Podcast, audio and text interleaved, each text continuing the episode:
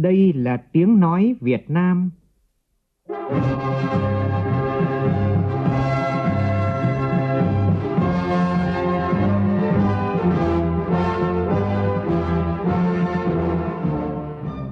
là tiếng nói Việt Nam, phát thanh từ Hà Nội, thủ đô nước Cộng hòa xã hội chủ nghĩa Việt Nam.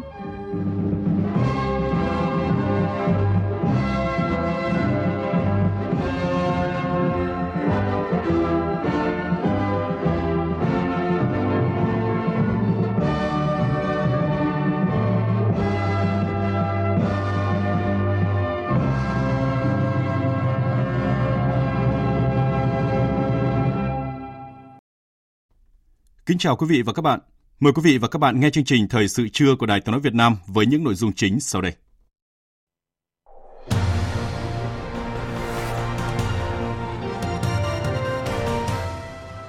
Bão, mưa lớn và động đất tạo thành tổ hợp bất lợi cần ứng phó khẩn cấp. Đó là nhận định của Ban chỉ đạo Trung ương về phòng chống thiên tai, Ủy ban Quốc gia ứng phó sự cố thiên tai và tìm kiếm cứu nạn.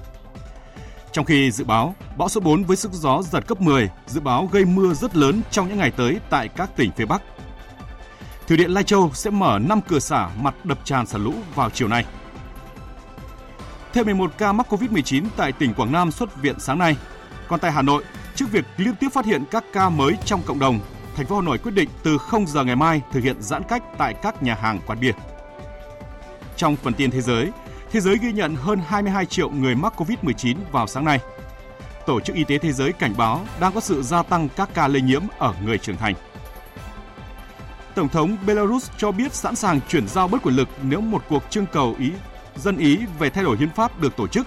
Tuy nhiên, các cuộc biểu tình yêu cầu tổng thống từ chức tiếp tục diễn ra ở nước này.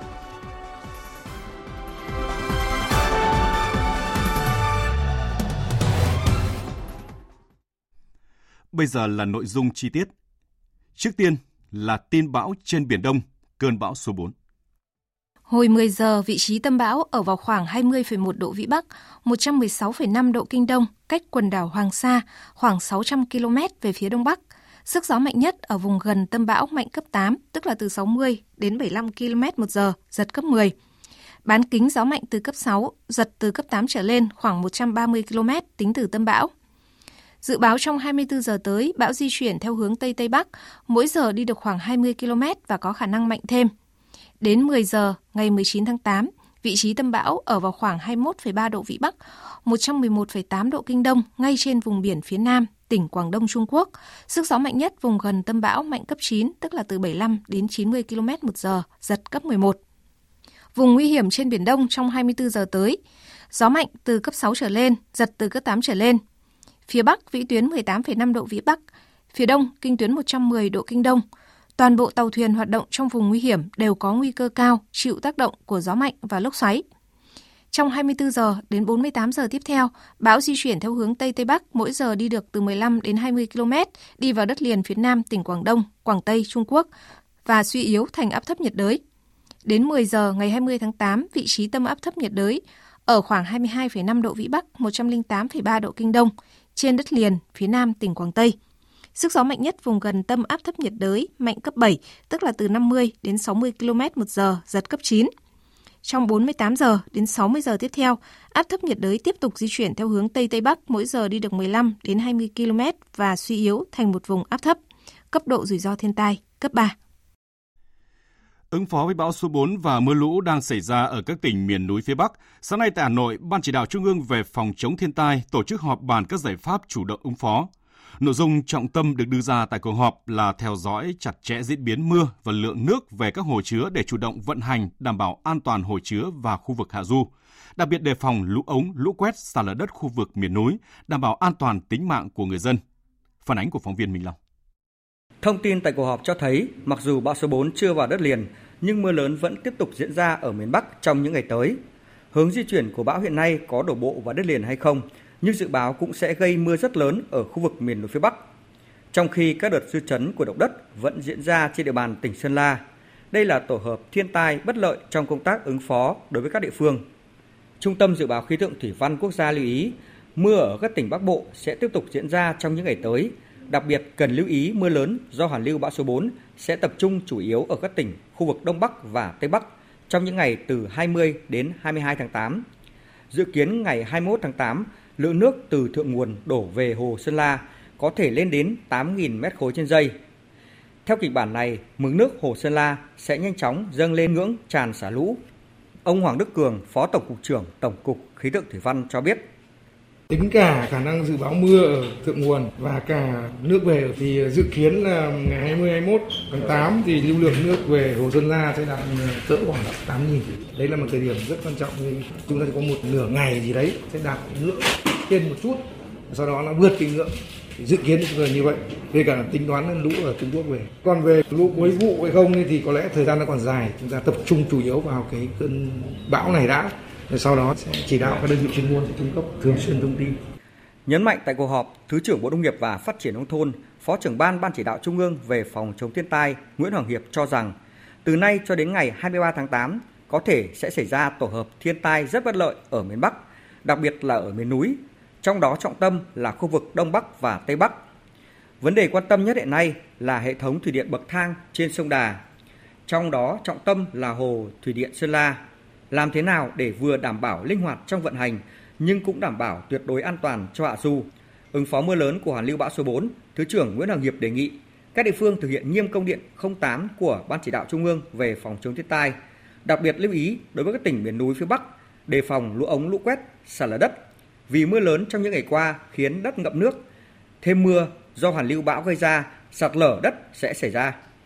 Hôm qua tại Lai Châu có một gia đình đang ở trong nhà thì có một cái bụi tre sạt trên đỉnh đồi xuống thế là cả nhà ấy là bị thương bụi tre ấy cũng không ai dự báo là nó sẽ sạt xuống ở miền núi phía bắc là bị cái này mới là nguy hiểm vì những cái thứ mà chúng ta không dự báo trước được không nhìn thấy trước được khi mà mưa nhiều đất ngập nước đủ thì nó rất nguy hiểm chỗ này. Công điện 08 nói rõ rồi. Nhưng mà yêu cầu bây giờ trực 24 24 ở tất cả các cái địa phương mà có nguy cơ mà trực ở đây là trực đến thôn. Các điểm có nguy cơ ấy, thì chúng ta đã có rồi. Yêu cầu các ban chỉ đạo ở các tỉnh Đông Bắc Bộ và đặc biệt là Tây Bắc Bộ là việc trực 24 trên 4 và trực đến thôn và thông báo cho bà con. Những địa điểm mà có nguy cơ thì yêu cầu di rời tuyệt đối. Thực tế, trong 3 ngày qua tại tỉnh Sơn La và Lai Châu đã có hai người chết do lũ cuốn và sạt lở đất đá. Lũ quét tại xã Nậm Nhừ, huyện Nậm Pồ, tỉnh Điện Biên đã gây thiệt hại nặng nề về nhà cửa và công trình trường học tại đây. Tại Lào Cai, mực nước trên sông Hồng đang lên cao và có khả năng xuất hiện đỉnh lũ cao trên báo động 2 khoảng 0,5 mét vào trưa nay. Công tác khắc phục hậu quả mưa lũ và cảnh báo di rời dân đến nơi an toàn được các tỉnh triển khai quyết liệt nhằm giảm thiểu thiệt hại do mưa lũ gây ra. Tổng hợp của phóng viên Thanh Thủy, cơ quan thường trú khu vực Tây Bắc. Vào đêm qua tại khu vực bản Hồ Thầu, xã Hồ Thầu, huyện Tam Đường, tỉnh Lai Châu, xảy ra vụ sạt lở đá làm anh Phàn A Túc, sinh năm 1976, ở bản rừng ổi, xã Hồ Thầu, đang ngủ trong lán nương tử vong tại chỗ. Đến đầu giờ sáng nay, các lực lượng chức năng huyện Tam Đường mới tiếp cận được hiện trường và tìm thấy thi thể nạn nhân cách vị trí sạt lở khoảng 100 mét. Tại huyện Nậm Pồ, tỉnh Điện Biên, trận lũ quét xảy ra vào sáng sớm hôm qua khiến 128 hộ dân của bản Nậm Nhừ hiện vẫn cô lập vì ngầm tràn qua suối bị lũ phá hỏng. Về các biện pháp ứng phó, hỗ trợ bà con trước mắt, ông Nguyễn Ngọc Sơn, Phó Bí thư Thường trực, Chủ tịch Hội đồng Nhân dân huyện Nậm Pồ, tỉnh Điện Biên nói.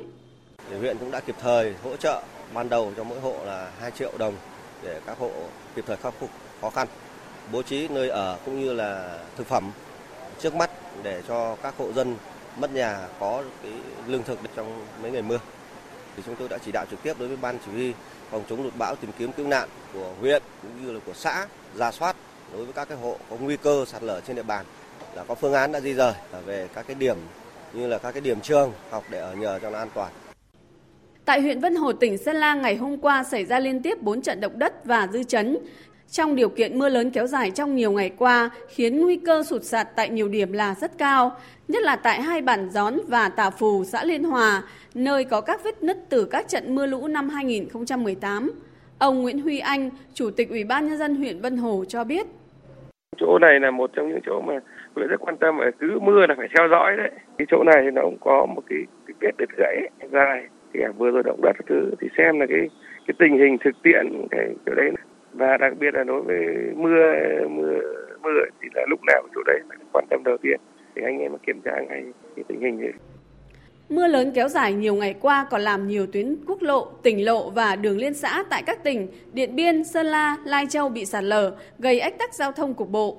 Tại huyện Nậm Pồ, tỉnh Điện Biên hiện có 3 xã là Nà Khoa, Nậm Nhừ, Na Cô Sa bị cô lập với trung tâm huyện do lũ làm hỏng ngầm tràn Nà Khoa.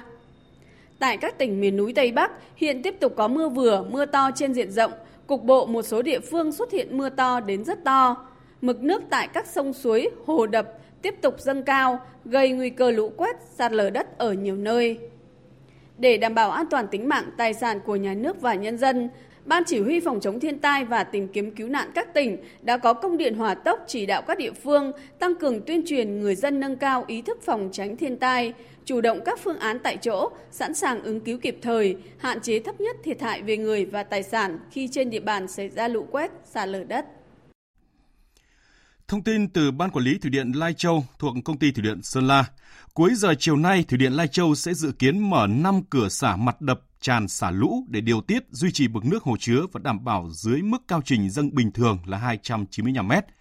Các huyện Mường Trà, Tủa Chùa, Nậm Pồ, thị xã Mường Lay, tỉnh Điện Biên và Nậm Nhùn, Mường Tè, tỉnh Lai Châu cần thông báo cho nhân dân, tổ chức, đơn vị liên quan trên địa bàn khu vực thượng và hạ lưu công trình thủy điện Lai Châu chủ động các phương án đảm bảo an toàn cho người và tài sản. Còn tại Quảng Ninh, lượng mưa tích lũy trong 2 ngày qua khiến 23 hồ chứa lớn trên địa bàn tỉnh đạt từ 80 đến 90% dung tích thiết kế và phải tiến hành xả tràn để đảm bảo an toàn. Tin của phóng viên Vũ Miền, thường trú khu vực Đông Bắc. Mưa lớn kéo dài trong hai ngày qua làm mực nước tại Hồ Yên Lập và một số hồ chứa như Cao Vân, Đầm Hà Động, Trúc Bài Sơn, Tràng Vinh đều đã đến ngưỡng phải xả tràn để đảm bảo an toàn. Mưa lớn cũng gây ngập cục bộ một số điểm thấp trũng, sạt lở ta luy dương làm ách tắc một số tuyến đường và sạt trượt một trụ trên tuyến 10 kV cấp điện cho xã Đồng Sơn, thành phố Hạ Long. Một số ngầm tràn tại các huyện Ba Chẽ, Tiên Yên cũng bị ngập sâu. Ông Trương Trung Nghĩa, Chủ tịch Ủy ban nhân dân xã Đồng Sơn, thành phố Hạ Long cho biết. Chúng tôi cũng đã tổ chức giả soát lại các cái vị trí có nguy cơ sạt lở, ngập lụt, ngầm tràn trên địa bàn và đã xây dựng phương án bố trí lực lượng ứng trực để đảm bảo an toàn giao thông xã thì đã chỉ đạo các thôn là huy động à, lực lượng dân quân tự vệ, công an viên, đoàn viên thanh niên bố trí một máy xúc để túc trực sẵn sàng xử lý những cái sự cố phát sinh. Trung tâm Dự báo Khí tượng Thủy văn Trung ương cảnh báo trong những ngày tới tiếp tục có mưa trên diện rộng tại các khu vực Bắc Bộ và Bắc Trung Bộ. Do đó, Ban Chỉ huy Phòng chống thiên tai và tìm kiếm cứu nạn tỉnh Quảng Ninh yêu cầu tất cả các địa phương trong tỉnh có phương án chủ động ứng phó với mưa lũ, nhất là các địa bàn có nguy cơ sạt lở, chia cắt như Ba Chẽ, Tiên Yên, Hạ Long nhằm đảm bảo an toàn về tài sản và tính mạng cho người dân. Thời sự VOV, nhanh, tin cậy, hấp dẫn. Chương trình thời sự trưa sẽ được tiếp tục với các tin quan trọng khác.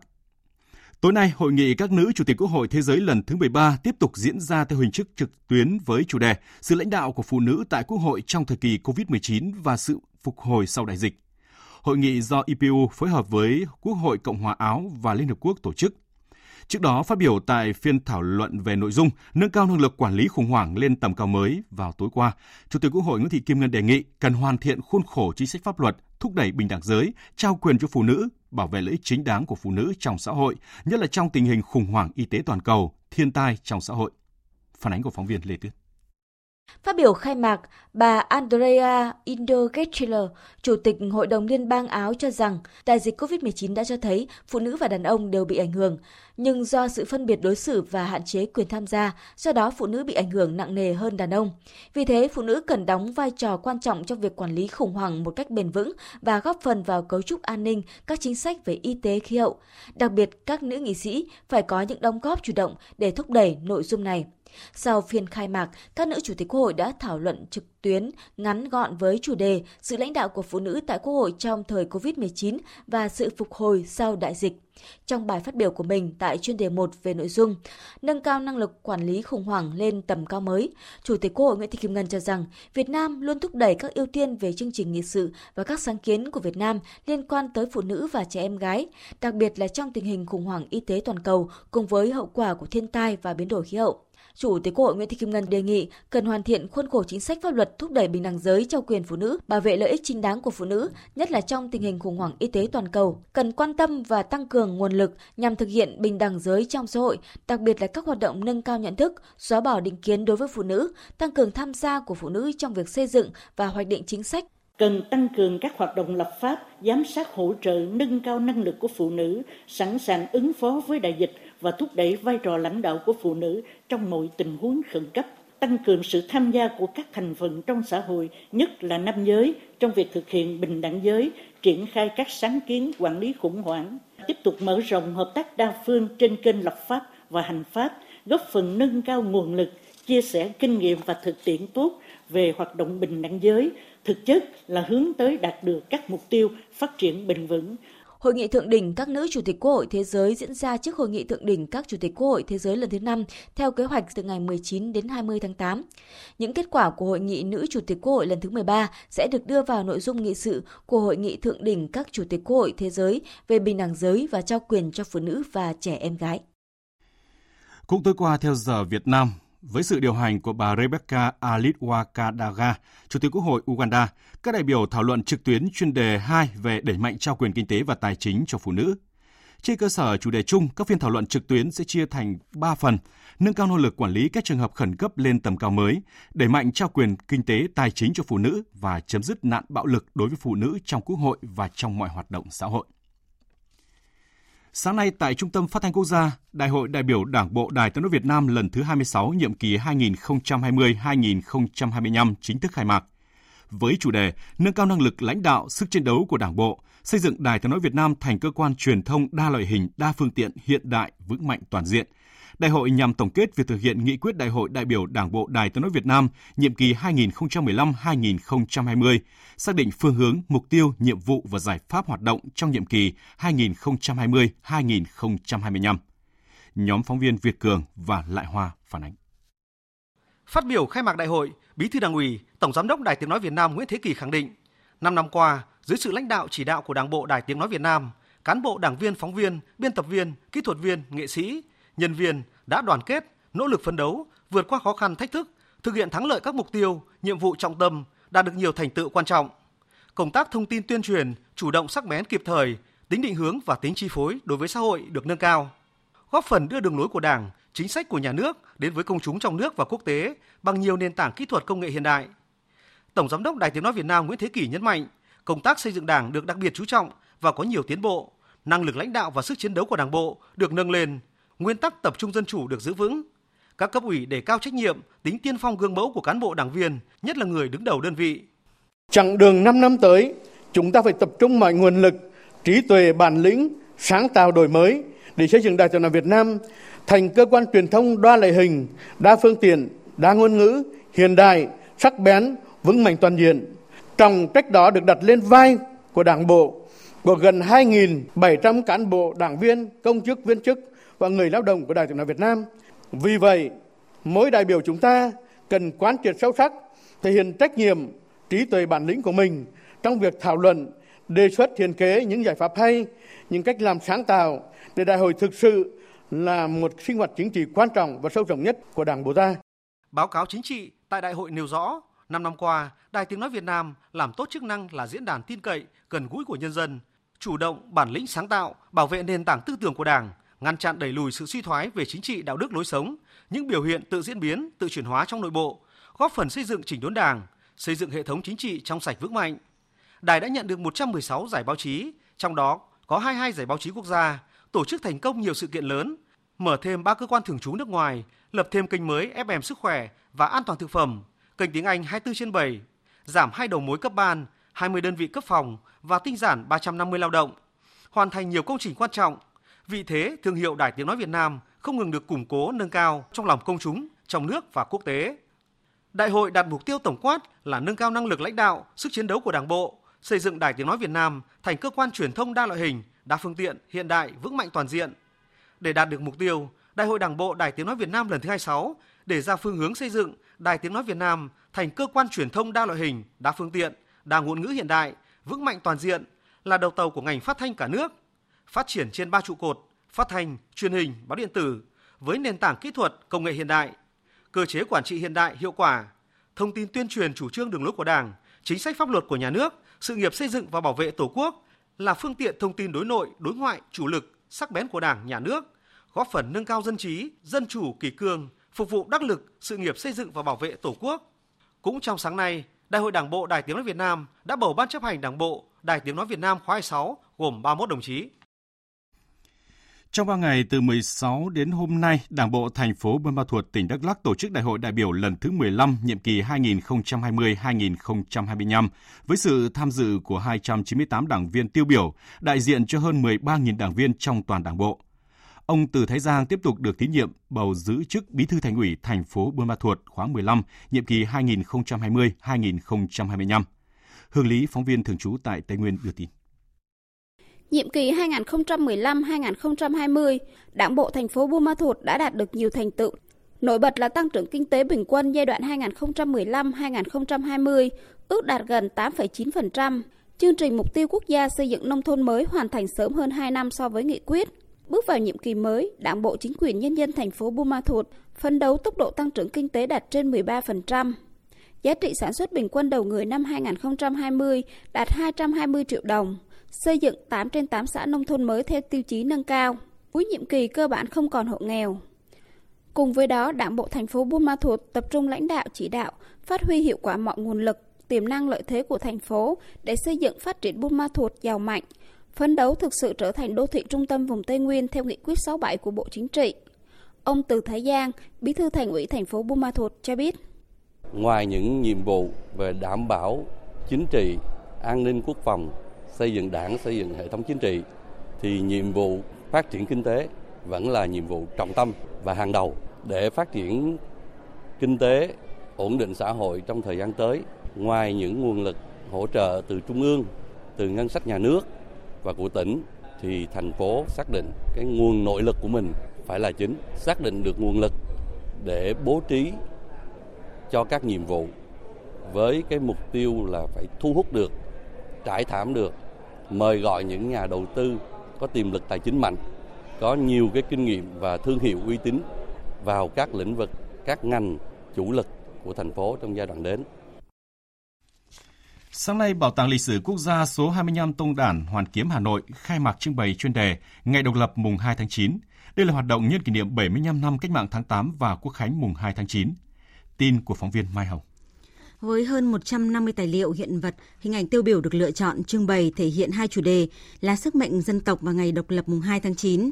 Trong trưng bày lần này cũng sẽ có nội dung ngày độc lập mùng 2 tháng 9 qua ký ức, câu chuyện kể của một số nhân chứng lịch sử, Thông qua trưng bày, Bảo tàng Lịch sử Quốc gia mong muốn góp phần giúp cho công chúng, đặc biệt là thế hệ trẻ, hiểu rõ hơn về mốc son lịch sử cách mạng tháng 8 1945, sức mạnh đại đoàn kết dân tộc, giá trị của độc lập tự do để từ đó góp sức mình vào công cuộc xây dựng đất nước, bảo vệ nền độc lập, chủ quyền và toàn vẹn lãnh thổ của Tổ quốc.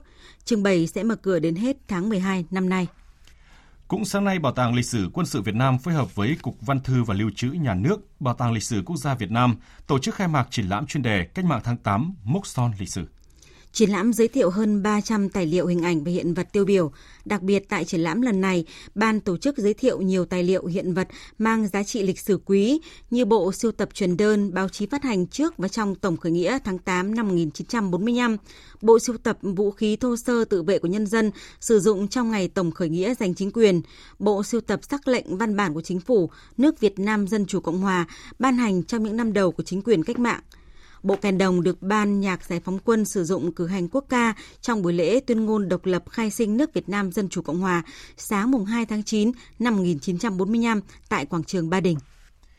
Cách đây 75 năm, Thừa Thiên Huế là thủ đô phong kiến, đầu não của chính quyền Bù Nhìn Bảo Đại, nơi đóng quân và bộ máy tối cao của quân vấn Nhật – Cách mạng tháng 8 năm 1945 thành công đã phá tan xiềng xích của thực dân phát xít, lật đổ chế độ phong kiến, lập nên nước Việt Nam Dân Chủ Cộng Hòa, nhà nước của dân, do dân và vì dân. Sự kiện Bảo Đại thoái vị ngày 30 tháng 8 năm 1945 tại Ngọ Môn Huế đặt dấu chấm hết cho Vương Triều Nguyễn, vương triều cuối cùng trong lịch sử phong kiến Việt Nam. Đã 75 năm trôi qua, nhưng dấu ấn của những ngày quật khởi cách mạng tháng 8 năm 1945 ở Huế mãi không phai mờ. Bài viết của phóng viên Lê Hiếu thường trú tại miền Trung sẽ rõ hơn về sự kiện này. Ở tuổi 92, Ông Nguyễn Trung Chính, nguyên phó bí thư thường trực tỉnh ủy Thừa Thiên Huế vẫn nhớ như in những ngày đầu tháng 8 năm 1945. Ông nhớ lại, từ ngày 12 tháng 8 năm 1945, các cuộc biểu tình, thị uy, biểu dương lực lượng đã diễn ra khắp nơi.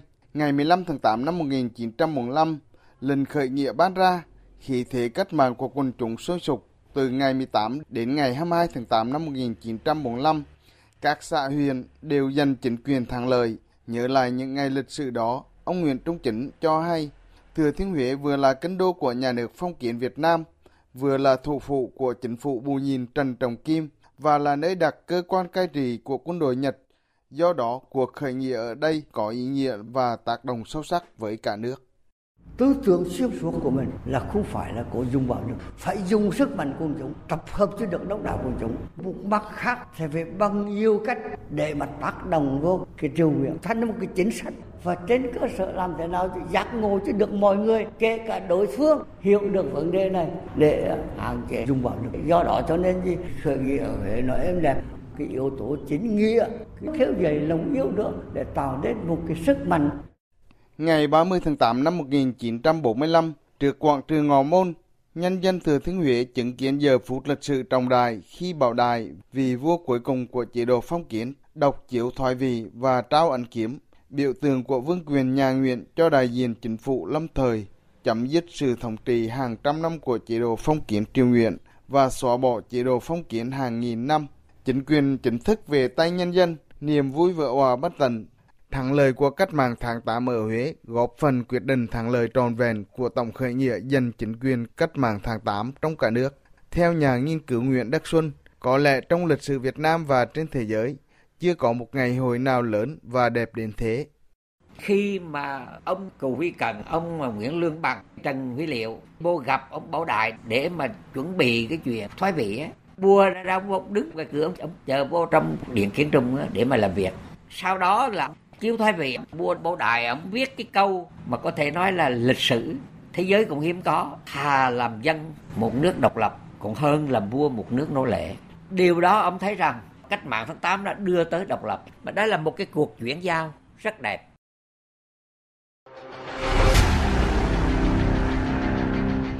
Đẩy lùi Covid-19, bảo vệ mình là bảo vệ cộng đồng.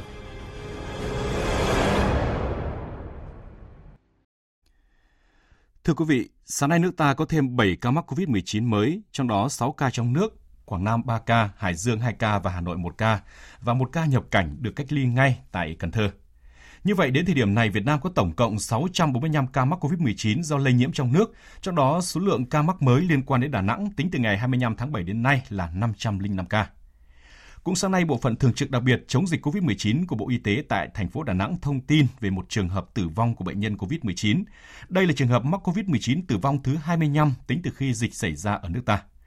Bệnh nhân số 698 là nữ, 51 tuổi, địa chỉ phường Thuận Phước, quận Hải Châu, thành phố Đà Nẵng. Tiền sử ung thư buồng trứng di căn ổ bụng, sỏi thận, nhiễm trùng đường tiết niệu đã cắt thận trái. Bệnh nhân tử vong tại Bệnh viện Phổi Đà Nẵng được chẩn đoán viêm phổi do COVID-19, nhồi máu cơ tim cấp biến, chứng sốc nhiễm khuẩn, suy đa tạng trên bệnh nhân ung thư buồng trứng di căn thành bụng, sỏi thận đã cắt thận trái. Tại cuộc họp diễn ra sáng nay tại trụ sở chính phủ, Ban chỉ đạo quốc gia phòng chống dịch COVID-19 đề nghị Bộ Y tế tiếp tục tăng cường năng lực xét nghiệm trên tinh thần đảm bảo thực hiện xét nghiệm hiệu quả. Phó Thủ tướng Vũ Đức Đam chủ trì cuộc họp. Phóng viên Phương Thoa phản ánh. Theo đại diện Bộ Y tế, ổ dịch COVID-19 tại Đà Nẵng, Quảng Nam đang từng bước được khống chế, đã hạn chế được việc lây lan rộng ra cộng đồng. Số trường hợp mắc mới ghi nhận giảm trong những ngày gần đây. Ổ dịch tại Hải Dương và Hà Nội vẫn đang diễn biến phức tạp, khó lường. Nhiều trường hợp bệnh được phát hiện nhưng chưa rõ nguồn lây. Trên cơ sở dữ liệu dịch tễ thu thập được, có thể nhận định dịch bắt đầu tại thành phố Hải Dương – Mặc dù Hải Dương đã kịp thời áp dụng các biện pháp cần thiết như giãn cách xã hội trên địa bàn thành phố Hải Dương, phong tỏa các khu vực có nguy cơ lây nhiễm cao và tạm dừng các hoạt động không thiết yếu, nhưng dự báo trong thời gian tới có thể xuất hiện các trường hợp mắc bệnh giải rác từ các trường hợp nhiễm COVID-19 chưa được phát hiện trong cộng đồng. Theo quyền Bộ trưởng Bộ Y tế Nguyễn Thanh Long, xác định trong một vài ngày tới xuất hiện một số ca nhiễm mới trong cộng đồng, Hải Dương tiếp tục triển khai quyết liệt biện pháp khoanh vùng, dập dịch. Chúng ta tăng một cái số lượng xét nghiệm lên rất là lớn chỉ trong vòng, tức là từ ngày 25 tháng 7 trở lại đây lượng xét nghiệm bằng tổng cả 6 tháng trước đây. Tức là chúng ta xét nghiệm cho đến thời điểm hiện nay là 785.000 mẫu. Và trong cái thời gian qua, chúng ta đã làm tới, gọi là, bằng cả một cái lượng mẫu so với xét nghiệm trước đây. Và trong một ngày thì cái số này nó càng ngày nó càng tăng lên. Cái lượng xét nghiệm trong các cơ sở điều trị trước đây nó chỉ chiếm khoảng 10% thế nhưng mà trong thời gian gần đây thì cái lượng xét nghiệm ở các cơ sở điều trị có cái xu hướng tăng lên. Và ngày hôm qua tăng lên tới khoảng 40% để nâng cao cái mức độ cảnh giác này. thì tới đây chúng tôi sẽ tiếp tục chỉ đạo đối với tất cả các bệnh viện và đặc biệt là tại các bệnh viện trung ương là sẽ thành lập những cái labo mà có cái khả năng năng lực xét nghiệm rất là lớn để tăng cường hỗ trợ cho các địa phương trong trường hợp mà có địa phương khi vậy là dịch. Tại cuộc họp, các chuyên gia y tế thống nhất nhận định, mặc dù thế giới đã có vaccine, tuy nhiên để triển khai tại Việt Nam cũng phải một năm nữa. Việt Nam cũng đang nỗ lực nghiên cứu vaccine trong nước. Các thành viên ban chỉ đạo thống nhất tiếp tục tăng cường các biện pháp nhằm bảo vệ các bệnh viện, các trung tâm dưỡng lão, các lực lượng tuyến đầu chống dịch như bộ đội, công an, đội ngũ y bác sĩ.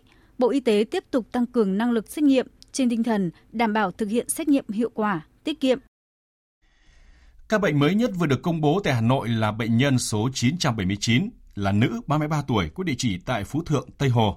Bệnh nhân có tiền sử đi du lịch Đà Nẵng. Hiện bệnh nhân được cách ly điều trị tại Bệnh viện nhiệt đới Trung ương, cơ sở Đông Anh.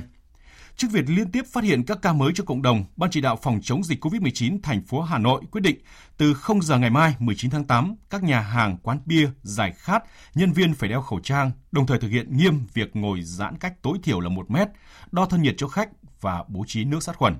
Cửa hàng kinh doanh nào không thực hiện sẽ bị đóng cửa. Còn theo tin của cộng tác viên Thanh Thắng tại miền Trung, sáng nay tỉnh Quảng Nam đã cho xuất viện 11 bệnh nhân đã được chữa khỏi bệnh COVID-19, trong đó 5 bệnh nhân tại Bệnh viện Đa khoa Trung ương Quảng Nam và 6 bệnh nhân tại Bệnh viện Đa khoa khu vực Quảng Nam. Trước đó, ngày 13 tháng 8, Bệnh viện Đa khoa Trung ương Quảng Nam đã cho xuất viện 2 ca bệnh đã chữa khỏi COVID-19. Ông Nguyễn Văn Hải, Giám đốc Sở Y tế tỉnh Quảng Nam cho biết.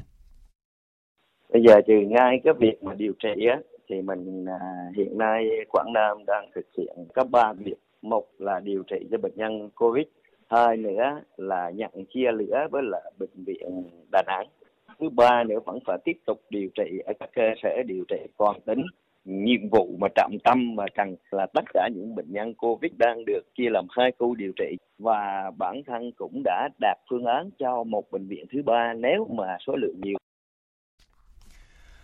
Cũng sáng nay tại thị xã Điện Bàn, tỉnh Quảng Nam đã tháo rỡ toàn bộ 5 khu vực cách ly theo chỉ thị 16 của Thủ tướng Chính phủ về các biện pháp cấp bách chống dịch COVID-19 tại 4 xã với trên 7.000 nhân khẩu trên địa bàn thị xã vì đã hoàn thành thời gian giãn cách xã hội. Chuyển sang các tin đáng chú ý khác, một ngư dân Việt Nam bị bắn chết ở vùng biển ngoài khơi Malaysia. Cơ quan thực thi hàng hải Malaysia thông báo một ngư dân Việt Nam vừa thiệt mạng ở vùng biển ngoài khơi Kelantan, phía đông bắc nước này vào chiều tối ngày 16 tháng 8 do vi phạm vùng biển nước này và có những hành động chống trả. Hiện 18 ngư dân của Việt Nam còn lại đang bị bắt giữ với cáo buộc đánh bắt cá trái phép, nhập cảnh trái phép và cố gắng giết người. Trả lời câu hỏi, phóng viên đề nghị khẳng định thông tin trên báo chí nước ngoài về việc cơ quan thực thi pháp luật trên biển của Malaysia truy đuổi tàu cá Việt Nam và làm một ngư dân Việt Nam thiệt mạng. Người phát ngôn Bộ Ngoại giao Lê Thị Thu Hằng cho biết. Đại sứ quán Việt Nam tại Malaysia đã khẩn trương liên hệ với các cơ quan chức năng của Malaysia để xác minh làm rõ vụ việc. Theo thông tin ban đầu từ phía Malaysia, ngày 16 tháng 8 tại vùng biển ngoài khơi bang Kelantan, Malaysia đã xảy ra một vụ va chạm giữa cơ quan thực thi pháp luật trên biển của Malaysia và hai tàu cá Việt Nam làm một ngư dân Việt Nam thiệt mạng. Hai tàu cá cùng các ngư dân còn lại đang bị phía Malaysia tạm giữ với cáo buộc đánh bắt cá trái phép trong vùng biển của Malaysia. Cục lãnh sự Bộ Ngoại giao đã giao thiệp với Đại sứ quán Malaysia tại Hà Nội, bày tỏ quan ngại sâu sắc về vụ việc nghiêm trọng này, yêu cầu phía Malaysia xác minh điều tra làm rõ, xử lý nghiêm nhân viên công vụ làm ngư dân Việt Nam thiệt mạng, đối xử nhân đạo với ngư dân và tàu cá Việt Nam. Bộ Ngoại giao chỉ đạo Đại sứ quán Việt Nam tại Malaysia tiếp tục làm việc với yêu cầu các cơ quan chức năng của Malaysia cung cấp thông tin cụ thể về vụ việc, thu xếp thăm lãnh sự các ngư dân và tiến hành các biện pháp bảo hộ đối với ngư dân thiệt mạng. Đồng thời, Bộ Ngoại giao phối hợp với các cơ quan trong nước xác minh nhân thân các ngư dân và nắm thêm thông tin về vụ việc để có cơ sở đấu tranh với các sai phạm và tiến hành các biện pháp bảo hộ công dân, bảo vệ quyền và lợi ích hợp pháp của ngư dân Việt Nam.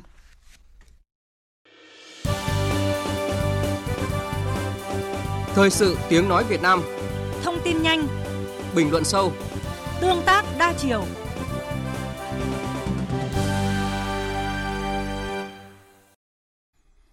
Thưa quý vị và các bạn, sau cơn mưa lớn dồn dập cuối giờ chiều qua, đã nhấn chìm nhiều tuyến đường tại Hà Nội, khiến giao thông ùn ứ tắc nghẽn. Câu chuyện hễ mưa lớn là ngập đã diễn ra nhiều năm nay mà các cơ quan chức năng thành phố Hà Nội vẫn loay hoay tìm giải pháp chung nhưng chưa có đáp án. Vì sao Hà Nội đã đầu tư nguồn kinh phí rất lớn cho công tác tiêu thoát nước, thậm chí xây dựng cả những kịch bản chống ngập mà thành phố vẫn phải chịu cảnh ngập lụt nghiêm trọng? Quang Huy, phóng viên Đài tiếng nói Việt Nam đã ghi nhận ý kiến chuyên gia và người có chuyên môn về câu chuyện này. Mời quý vị cùng nghe. Đã mưa to như này không biết phải ngập lửa xe rồi. Nhiều cái xe máy đi là là, là chết máy đắp ngay. Ông vừa đến kiểu cỏ thằng bé đến chỗ sâu này là chết máy nó vào lúc trong cái ông khói này là xuống dắt bộ ngập hết cả bưu đi từ ngã tư này khâm thiên này nhá đến ra chỗ hồ tuyền quang dọc cái đường trần nhân tông là nước ngập còn nếu mà đi đường giải phóng đến đây ngã tư đại cổ việt ngập ngập sâu đây là phản ánh của người dân mà phóng viên Đài Tiếng Nói Việt Nam ghi nhận được đoạn trước cửa số 22 Khâm Thiên, đoạn giao cắt phố Trần Hưng Đạo và Trần Bình Trọng, phố Bà Triệu giao với phố Nguyễn Du. Vào lúc mưa lớn chiều qua gây úng ngập tại nhiều tuyến phố Hà Nội. Mưa to vào giờ cao điểm, nước không kịp rút, khiến các phương tiện giao thông lưu thông trên đường khó khăn, gây ủn tắc cục bộ. Giữa cơn mưa như chút nước, nhiều phương tiện đã bị chết máy, người tham gia giao thông buộc phải dắt xe đi bộ lội qua đoạn đường ngập nước. Theo các chuyên gia, trước hết căn nguyên của tình trạng ngập úng tại Hà Nội là do kết cấu hạ tầng khung của thành phố chưa hoàn chỉnh. Đồng thời các cơ quan quản lý chưa kiểm soát chặt chẽ các công trình xây dựng, mật độ xây dựng chung cư quá cao. Do đó, khi mưa nước xuống sẽ khó tiêu thoát. Ông Bùi Ngọc Uyên, công ty trách nhiệm hữu hạn một thành viên thoát nước Hà Nội cho biết, với một thủ đô có diện tích hơn 3.300 km vuông, lớn thứ bảy thế giới như Hà Nội, thì với hàng loạt các khu đô thị lớn hiện đại, nhà cao tầng san sát, nhưng việc thoát nước lại phải dựa vào các tuyến mương nông nghiệp và chảy tự nhiên. Ông Bùi Ngọc Uyên cho rằng hệ thống này sẽ không thể tự chạy được khi số mương nông nghiệp ít ỏi, khu vực các quận Hà Đông, Nam Từ Liêm, Bắc Từ Liêm đang dần biến mất nhường lại cho bê tông cốt thép nhà cao tầng. Các khu vực, các quận mới, lưu vực sông Nhuệ, sông Đáy, sông Cầu Bây thì đang được cải tạo, xây dựng một số cái công trình thoát nước. Tuy nhiên thì cũng chưa có cái dự án quy mô lớn nào.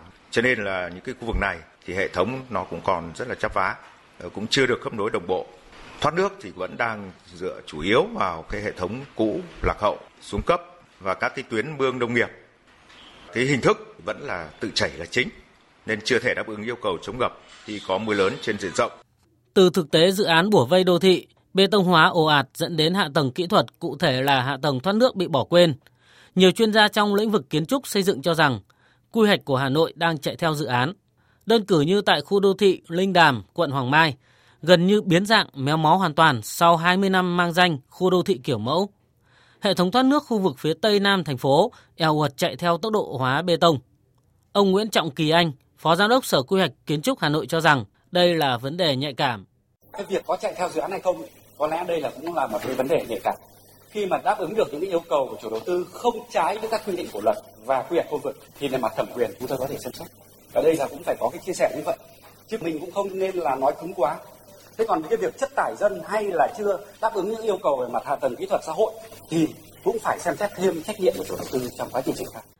Nhìn nhận về thực trạng ngập úng của Hà Nội mỗi khi mưa to, Phó giáo sư tiến sĩ Trương Mạnh Tiến, Chủ tịch câu lạc bộ Hồ Hà Nội cho rằng, trong một thời gian dài vừa qua, cùng với quá trình phát triển đô thị, người dân đã tự ý lấn chiếm lấp ao hồ và dòng chảy chính, xây dựng không theo quy hoạch chung.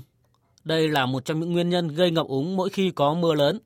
Ngay ở quy hoạch của các cái hồ mà muốn giữ cho nó thật tốt thì chưa được, có khoanh ra được hết đâu có che được hết đâu, tất cả những cái đấy nó đều ảnh hưởng ở nơi để làm hồ điều hòa nhé. Đấy là chưa kể là quy hoạch không đảm bảo tất cả những khu chung cư này, tất cả những nơi sinh sống là đâu có đủ diện tích cho cây xanh, đâu có đủ công viên, đâu có đủ hồ điều hòa các vùng đấy. Thì tất cả những cái đó là nước này, không đi dồn như đâu cả, thì nó lại ngập ngay tại chỗ đấy thôi. Đấy, thì bài toán quy hoạch hoàn toàn đúng. Lo lắng về thực trạng ngập lụt tại đô thị nói chung và Hà Nội nói riêng. Ông Nguyễn Hồng Tiến nguyên Cục trưởng Cục Hạ tầng Kỹ thuật Bộ Xây dựng cho rằng cần đề cao tầm nhìn dự báo. Công tác quy hoạch không chỉ phù hợp với hiện tại, tốc độ phát triển mà phải dự báo được các yếu tố bất thường của thiên tai, thời tiết. Đồng thời chú trọng đầu tư hạ tầng khung nhằm tăng khả năng kết nối, thống nhất trên một không gian, địa bàn. Giả soát lại các quy hoạch, từ quy hoạch đô thị đến quy hoạch hạ tầng kỹ thuật, cho nó phù hợp với hiện tại mà nó phù hợp với cả cái tốc độ phát triển một khi mà đã giao dự án cho các chủ đầu tư thì nhà nước phải xây dựng cái bộ khung về hạ tầng trước rồi từ đó các dự án vào và kết nối với nó chúng ta phải nghĩ đến cái tính đồng bộ phải quan tâm ở cái này đầu tiên chứ còn không phải quan tâm đến các cái dự án mà do các chủ đầu tư làm theo dự báo của Trung tâm Dự báo Khí tượng Thủy văn Quốc gia, khu vực Hà Nội từ nay đến ngày 23 tháng 8 tiếp tục có mưa vừa, mưa to và rông. Như vậy, tình trạng ngập lụt tại Hà Nội mỗi khi mưa to vẫn tiếp diễn. Chính vì vậy, người dân thủ đô cần phải theo dõi tình hình thời tiết để lựa chọn thời gian và cách thức di chuyển phù hợp cho mình trước khi có những giải pháp căn cơ hơn từ chính quyền thủ đô.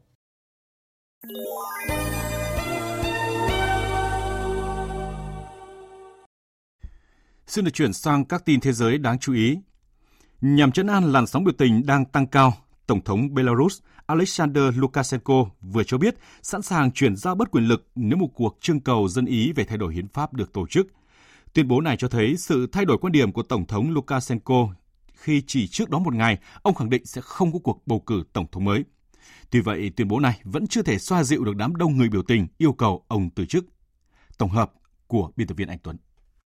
Bất chấp những động thái được cho là nhượng bộ của Tổng thống Lukashenko, các cuộc biểu tình và đình công vẫn diễn ra tại nhiều nơi ở Belarus. Thậm chí nhiều tiếng hô yêu cầu ông Lukashenko từ chức ngay tại nhà máy sản xuất máy kéo tại thủ đô Minsk, nơi Tổng thống đến thăm. Trong khi đó xuất hiện trên một video khi đang ở Litva, đối thủ của ông Lukashenko bà Tikhanovskaya tuyên bố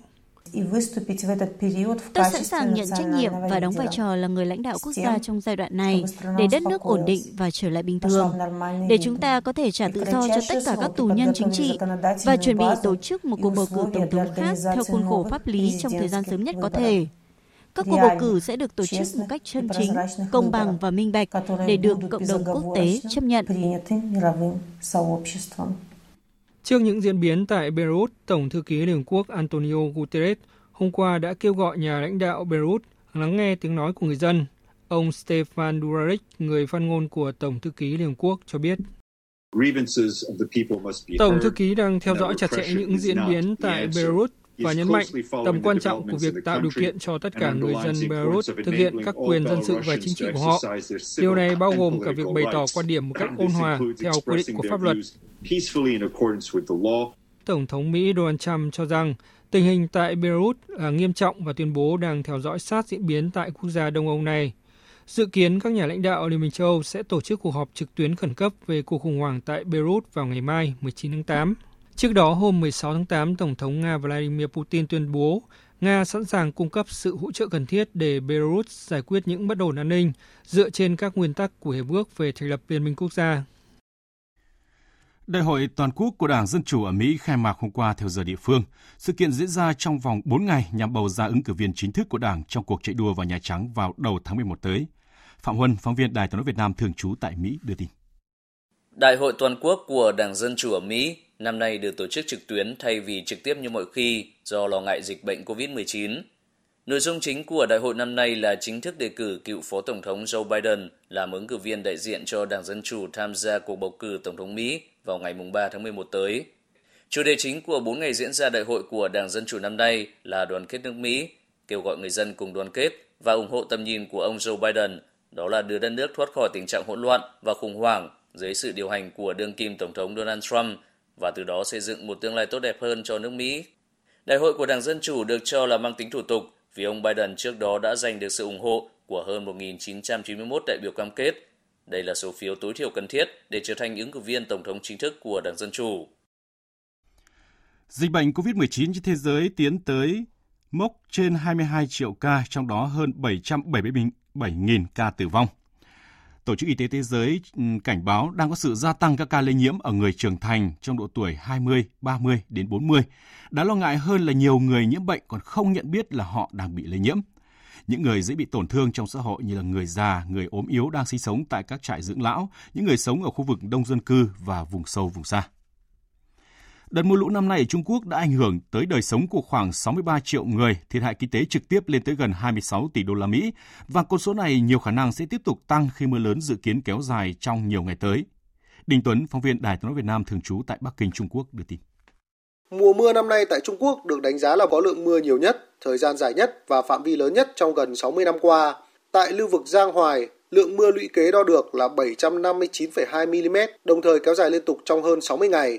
Trong khi đó, trên phạm vi toàn quốc, tổng cộng có 634 sông lớn xảy ra cảnh báo lũ, 194 sông vượt mức an toàn. Trong đó, hai sông lớn là Hoàng Hà và Trường Giang lần lượt xuất hiện trận lũ thứ tư và trận lũ thứ năm từ đầu năm đến nay. Tại cuộc họp hôm 17 tháng 8 vừa qua, Bộ Thủy lợi Trung Quốc tiếp tục cảnh báo về đợt mưa lớn trong 3 ngày tới tại nhiều khu vực của nước này, đồng thời nhấn mạnh khả năng tiếp tục xuất hiện lũ trên các sông Trường Giang và Hoàng Hà. Tại khu vực phía Nam, do ảnh hưởng của áp thấp nhiệt đới, nhiều khả năng sẽ trở thành bão số 7, thì các tỉnh thành như Quảng Đông, Quảng Tây, Hải Nam, Vân Nam sẽ có mưa rất to kèm theo các hiện tượng thời tiết bất thường. Do đó, Bộ Thủy lợi Trung Quốc tiếp tục giữ mức cảnh báo thiên tai hạn hán cấp độ 3, đồng thời nhận định tình hình mưa lũ trong thời gian tới vẫn hết sức nghiêm trọng, yêu cầu các địa phương của nước này không được lơ là, cần làm tốt công tác ứng phó. Tiếp tục chương trình thời sự trưa nay là trang tin đầu tư tài chính và bản tin thể thao. Trang tin đầu tư tài chính. Công ty vàng bạc đá quý Sài Gòn đang niêm yết giá vàng SJC ở mức mua vào là 56 triệu 350 nghìn đồng một lượng, bán ra 58 triệu đồng một lượng, tăng ở cả chiều mua vào và bán ra so với phiên giao dịch trước. Công ty vàng bạc đá quý Bảo Tín Minh Châu niêm yết giá vàng dòng thăng long ở mức mua vào là 53 triệu 730 nghìn đồng một lượng, bán ra 55 triệu 330 nghìn đồng một lượng. Trên thị trường thế giới thì giá vàng đang giao dịch quanh ngưỡng 1.987,5 đô la Mỹ một ounce. Ngân hàng Nhà nước công bố tỷ giá trung tâm áp dụng cho hôm nay ở mức 23.209 đồng đổi 1 đô la Mỹ. Tỷ giá tham khảo tại Sở Giao dịch Ngân hàng Nhà nước mua vào ở mức 23.175 đồng và bán ra 23.855 đồng 1 đô la Mỹ, giữ nguyên ở chiều mua vào nhưng giảm 3 đồng ở chiều bán ra so với phiên liền trước. Đầu tư tài chính biến cơ hội thành hiện thực. Đầu tư tài chính biến cơ hội thành hiện thực. Xin chuyển sang thông tin diễn biến giao dịch trên thị trường chứng khoán. Thưa quý vị và các bạn, trong phiên giao dịch sáng nay, nhóm cổ phiếu ngành vật tư đang bứt phá mạnh mẽ. Nhóm cổ phiếu ngành thực phẩm đồ uống cũng tăng với những mã nổi trội như SAF, SSC, CTP. Kết thúc phiên giao dịch sáng nay, VN Index giảm 0,35 điểm, đạt 849,8 điểm. HN Index tăng 0,06 điểm, đạt 117,27 điểm. Thưa quý vị và các bạn, dịch COVID-19 đã làm giới doanh nghiệp toàn cầu bị ảnh hưởng nặng nề và doanh nghiệp Việt Nam không ngoại lệ. Nhiều nguyên nhân được chỉ ra, trong đó có quản trị doanh nghiệp còn yếu, doanh nghiệp không tìm được hướng đi lâu dài và bền vững. Phóng viên Đài Tiếng Nói Việt Nam phỏng vấn Phó Giáo sư Tiến sĩ Nguyễn Đăng Minh, Phó Viện trưởng Viện Quản trị Kinh doanh Đại học Quốc gia Hà Nội về nội dung này. Mời quý vị và các bạn cùng nghe. Thưa ông, trong bối cảnh dịch bệnh toàn cầu như hiện nay, thống kê của nhiều tổ chức thì các doanh nghiệp vừa và nhỏ đều đang gặp khó khăn, con số phá sản rất lớn. Vậy các doanh nghiệp Việt cần phải rút kinh nghiệm gì sau biến cố này? Việt Nam là một đất nước nông nghiệp và nông nghiệp thì có hai phần là sản xuất ra hàng hóa nông nghiệp và các thiết bị công nghiệp, các thiết bị để làm ra sản phẩm nông nghiệp. Nếu chúng ta làm được những sản phẩm nông nghiệp và ngành công nghiệp phụ trợ của chúng ta, công nghiệp hỗ trợ của chúng ta ấy, đẩy được các thiết bị công nghệ để có thể sản xuất ra nông nghiệp sạch. Thì vậy chúng ta vẫn tồn tại được trong dịch và sau dịch. Tiếp theo một cái thế mạnh khác của chúng ta đó là ngành công nghệ thông tin. Và chính phủ rất hay nói về chuyển đổi số. Cái ngành công nghệ thông tin trước là giải quyết nhu cầu trong nước là chuyển đổi số. Và thứ hai là có thể xuất khẩu được những phần mềm. Cụ thể thì nhìn từ đại dịch thì quản trị của các doanh nghiệp nước ta có những cái điểm gì còn yếu mà cần phải thay đổi ngay ạ, thưa Doanh nghiệp của chúng ta từ trước đến nay là bị dẫn dắt bởi các trường phái quản trị và đơn đặt hàng của các doanh nghiệp nước ngoài. Vì chúng ta làm gia công. Vâng. Khi chúng làm gia công thì uh, các doanh nghiệp nước ngoài áp đặt luật chơi và họ họ yêu cầu chúng ta rất nhiều những cái tiêu chuẩn quản trị. Và đôi khi doanh nghiệp chúng ta làm theo. Nhưng câu chuyện chúng ta phải giải bài toán ngược là chúng ta làm được các tiêu chuẩn của nước ngoài đấy bằng cách nào? Thông minh nhất. Thì chúng ta phải có một cái phương pháp quản trị đặc thù mà tôi gọi là quản trị made in Việt Nam, made by Việt Nam. Tức là chính các nhà khoa học quản trị Việt Nam, các nhà thực tiễn Việt Nam phải ngồi với nhau để kiến tạo ra một cái mô hình quản trị phù hợp với thực tiễn của đất nước và giải được bài toán mở doanh nghiệp nước ngoài và chính chúng ta mong muốn chứ chúng ta không để áp đặt cuộc chơi là chúng ta phải làm hết chứng chỉ này chứng chỉ khác tốn rất nhiều tiền đầu tư cho công tác lấy các chứng chỉ thì đấy là chi phí rất là tốn kém. Vâng, xin cảm ơn ông.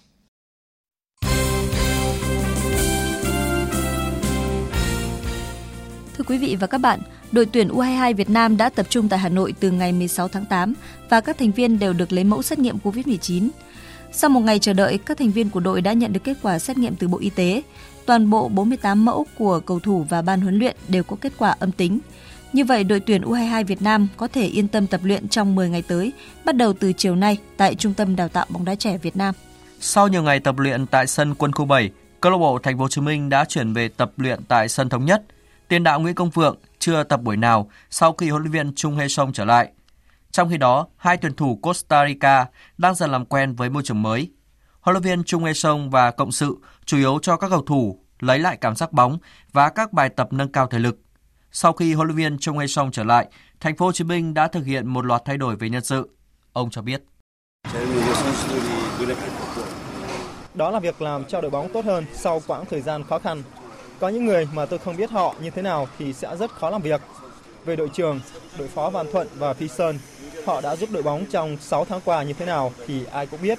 Nhưng năm nay họ bị chấn thương và chưa ổn định nên tôi muốn họ tập trung ổn định chuyên môn trước.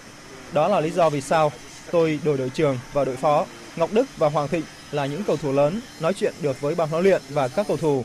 Họ phải cố gắng hy sinh cho các cầu thủ khác một chút có vấn đề gì thì chia sẻ với tôi để làm lại đội bóng.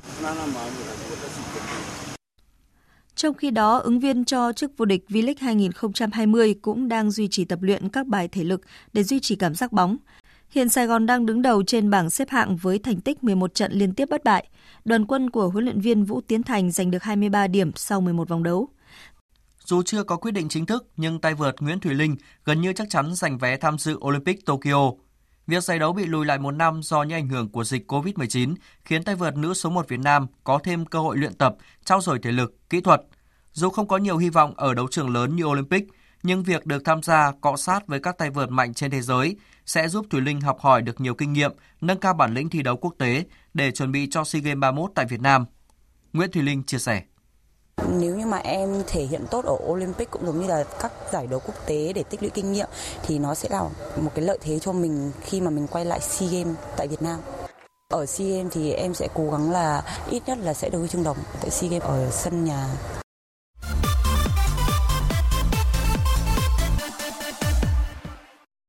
Dạng sáng nay diễn ra cả bán kết còn lại thuộc Europa League trên sân Mercedes-Benz Arena ở thành phố Dusseldorf nước Đức. Inter Milan thắng đậm đối thủ đến từ Ukraine là Shakhtar Donetsk với tỷ số không ngờ.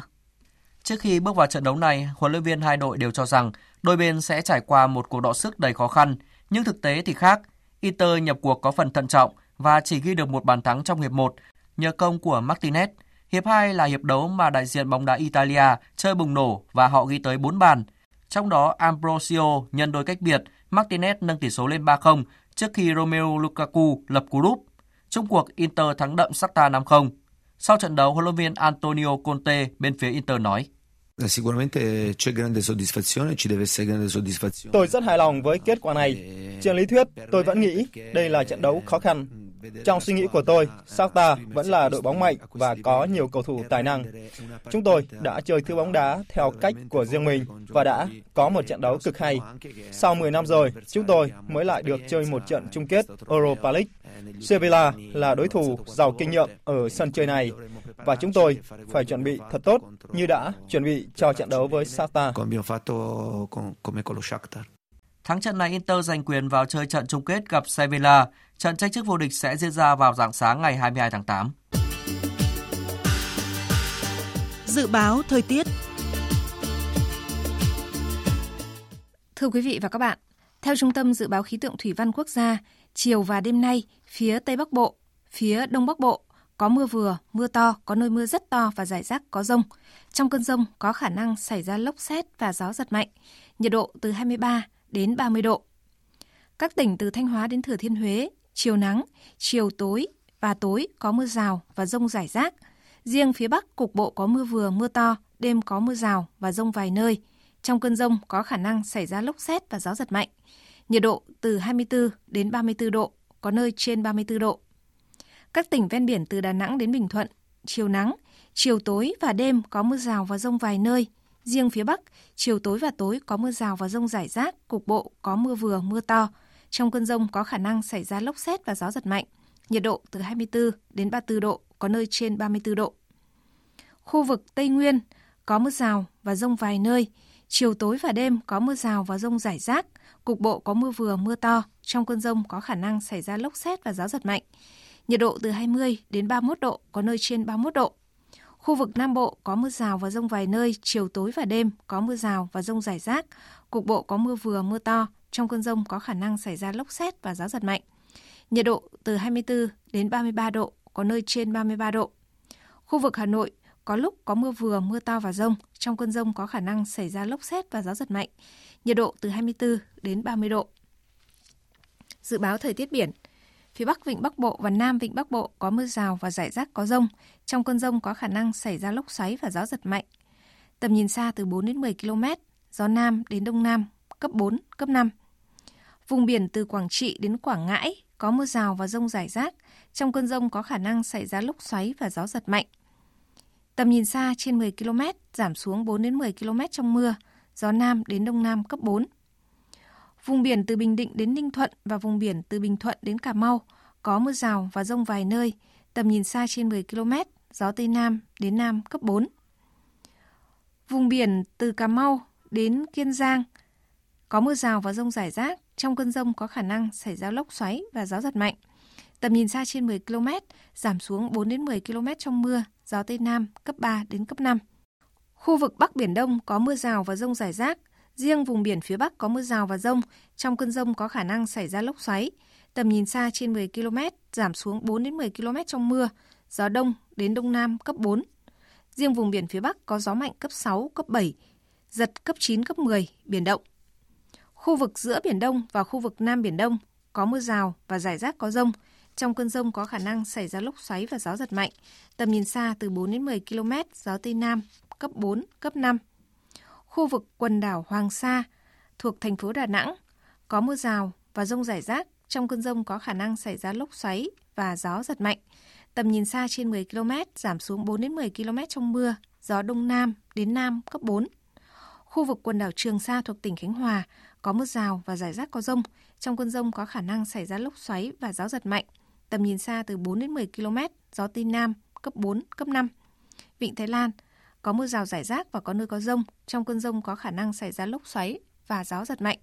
Tầm nhìn xa trên 10 km, giảm xuống 4 đến 10 km trong mưa, gió Tây Nam cấp 4.